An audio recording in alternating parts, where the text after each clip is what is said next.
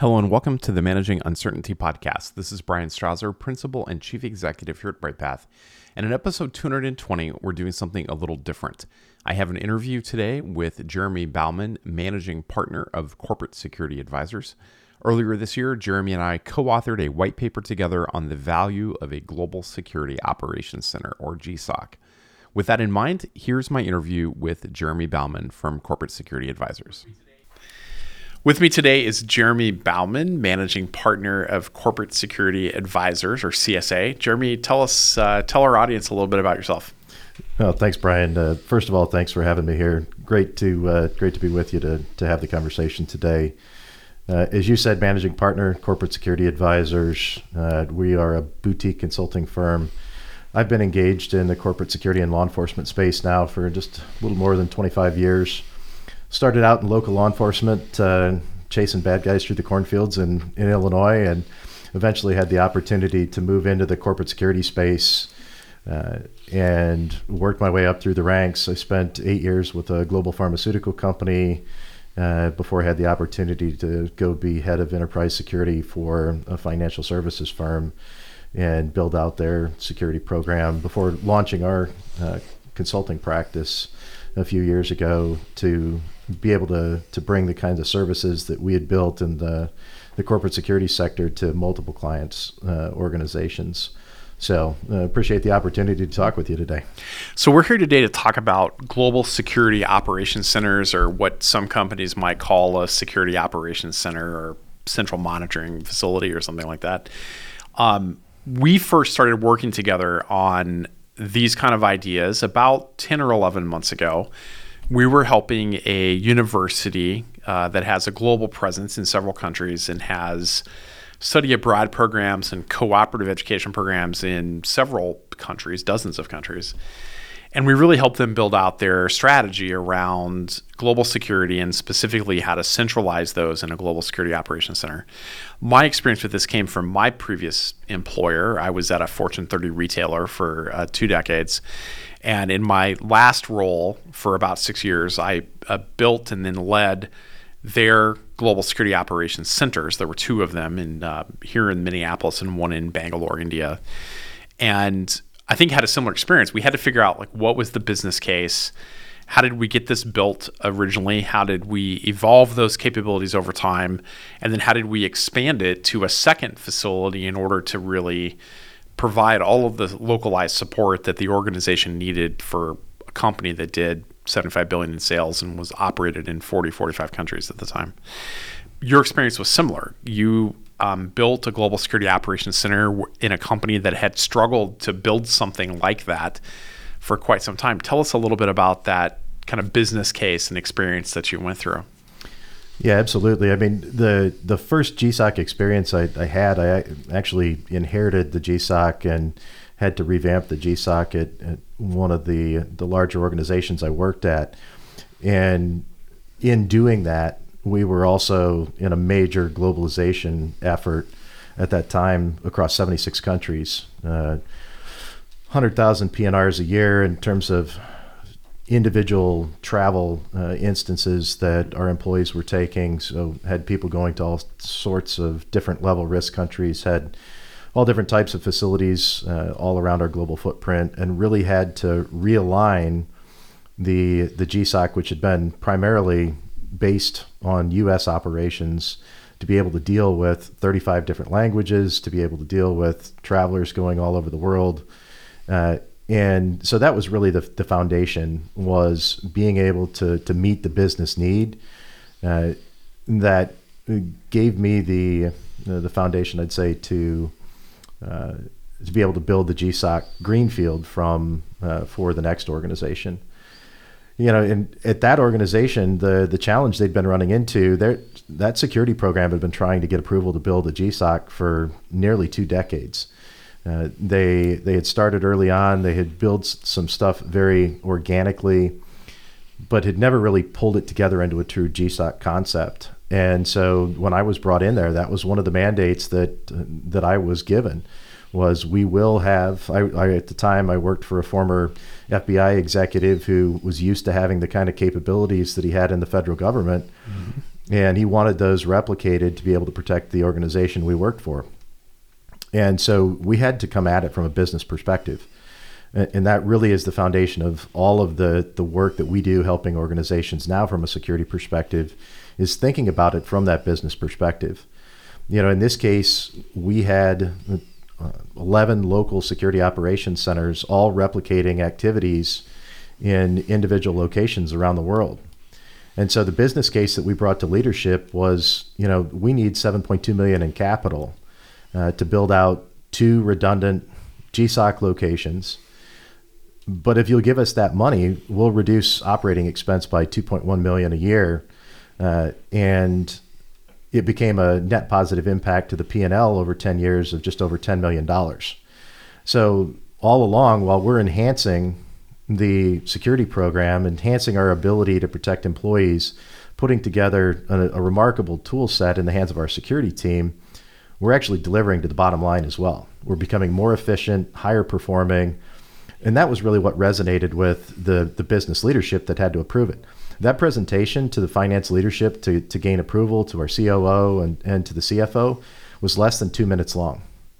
There was no extensive justification. It was really a financial presentation of how we were going to deliver bottom line results, which by framing it in terms of what they uh, were most you know focused on, which was business performance, overall business performance, the security benefits became the corollary benefit of what we were trying to achieve. And that was the way that, that we really set the foundation. We were able to accomplish what stands today as one of the one of the really uh, most remarkable GSOC operations in the U.S. One of the challenges I think we've talked on this podcast before. One of the challenges that resilience leaders are faced with, and that security leaders are faced with, is making that business case. Where did you learn how to? Where, where did you draw upon in order to understand how to do that? You know, I, I can't say that uh, that I learned at any one specific place. For me, it was trial and error. We had to to come up with what worked for the organization, and I ultimately sought out mentorship with within the organizations that I worked for people who I saw were successful leaders in in other areas of responsibility.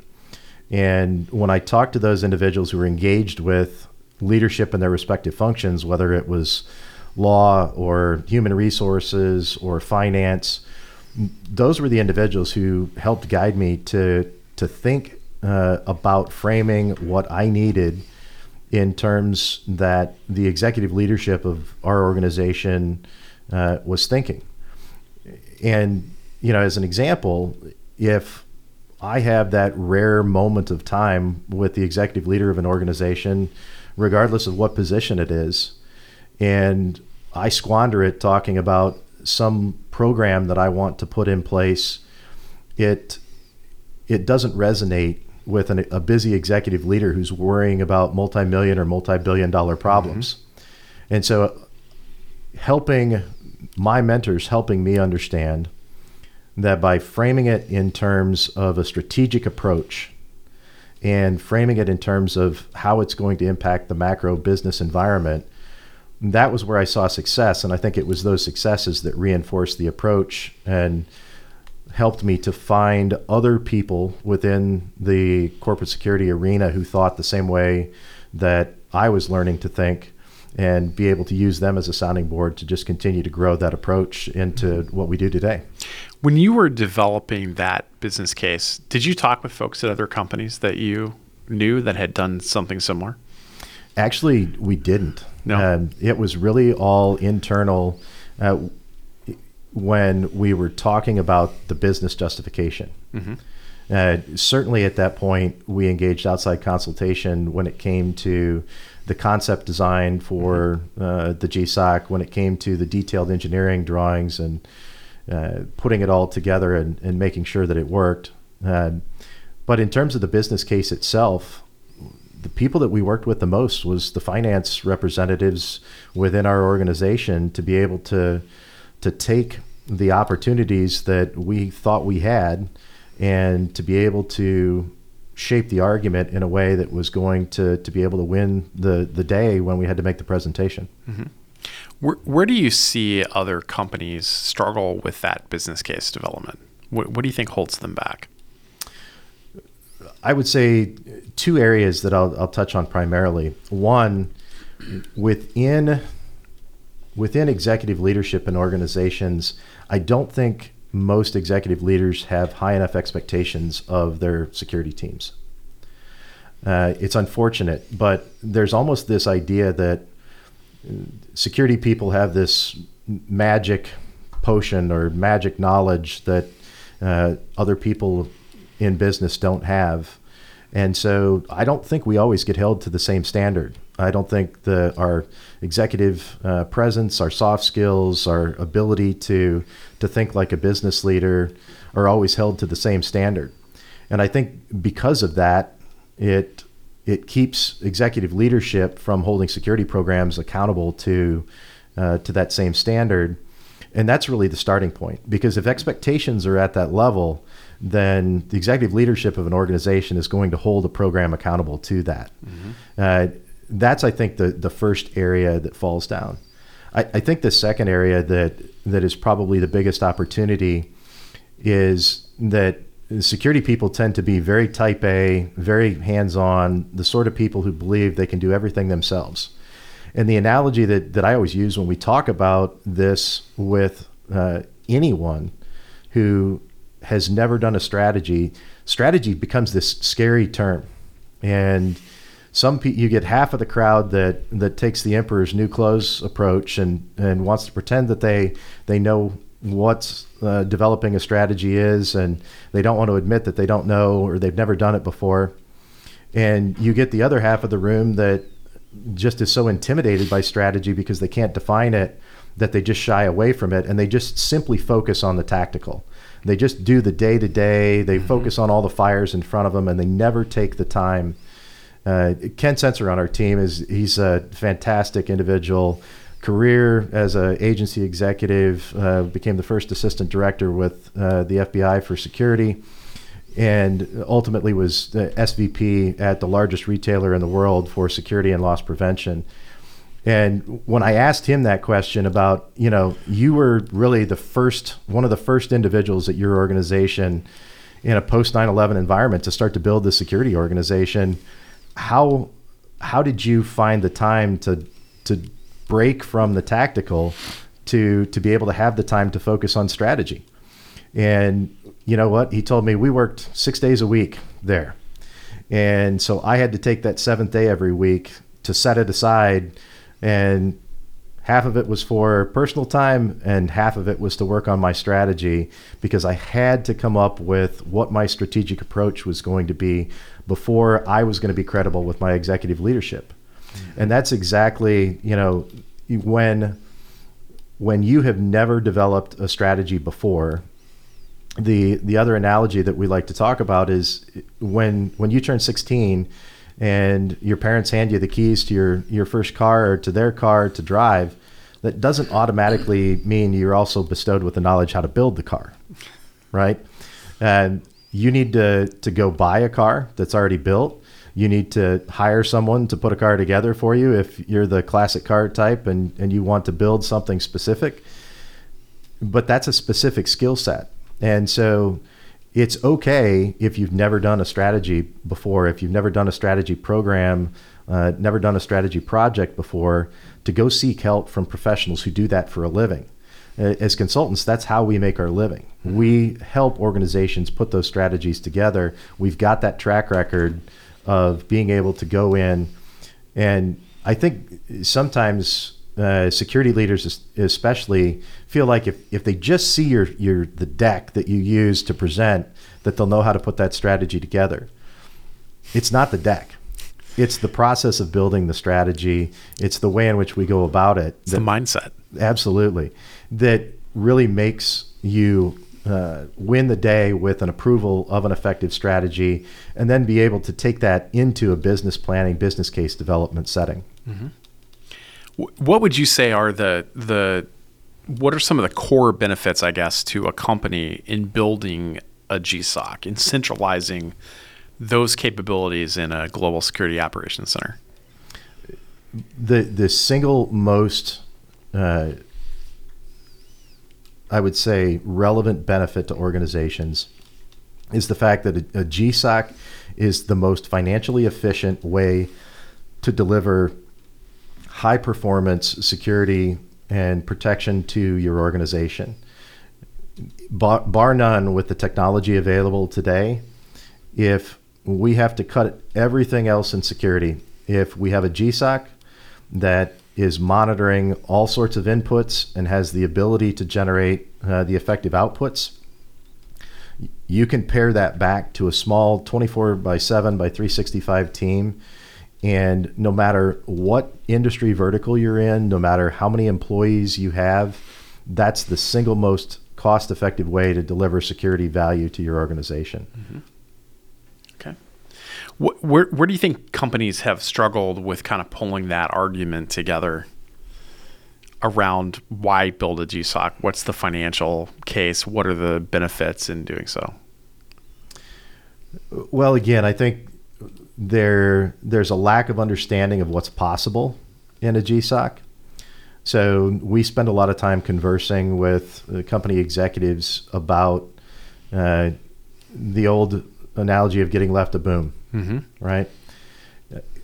You can stop bad things from happening. As as security leaders, we we need to be very effective at response when bad things happen. We have to protect people, our environment, our assets, our reputation, and so when something bad happens, we need to be able to respond effectively and, put that genie back in the bottle to the extent possible. But there's also a huge data set out there that we can tap into to keep those bad things from happening.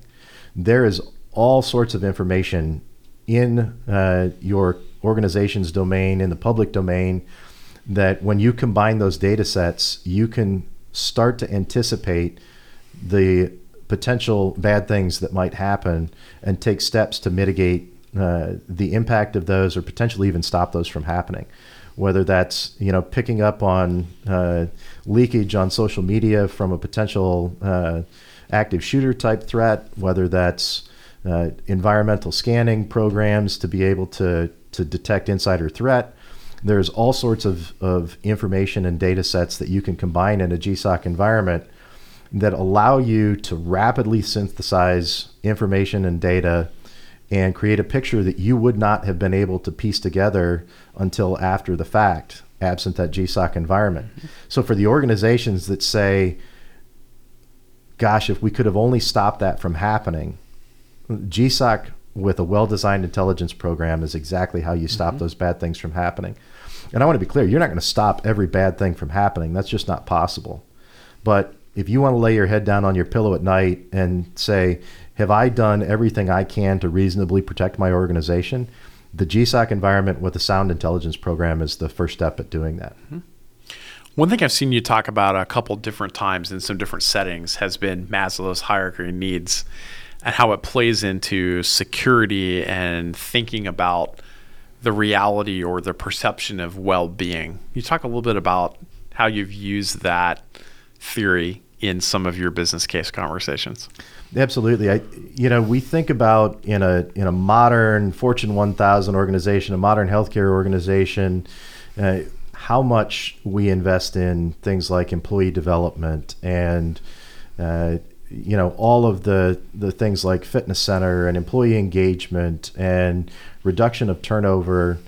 Uh, you know, we just actually uh, posted about uh, an article um, that was recently published that pointed to a lack of workplace safety as one of the top contributors to that uh, that 355 million dollar turnover uh, challenge that organizations are facing, and Maslow's hierarchy it, it helps us understand why that is.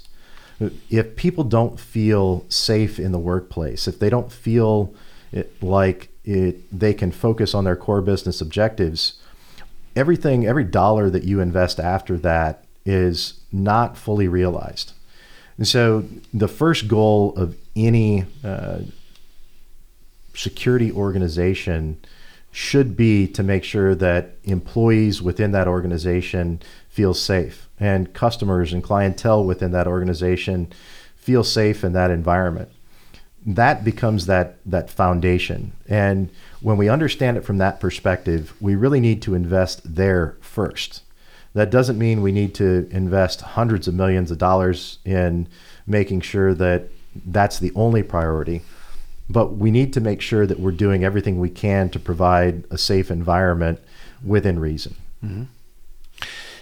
One of the things that you and I have talked about a few times, and I know we've had clients we've shared together and clients we've worked on separately that have struggled with this, is when you're undertaking one of these large initiatives like a GSOC, is to figure out the strategy first, and then you can move forward with the rest. Like everyone always wants to jump to, what's the cool technology? What are the SOPs I need to build? I need this mapping application. I need this surveillance application. I need 15 bodies to run the thing.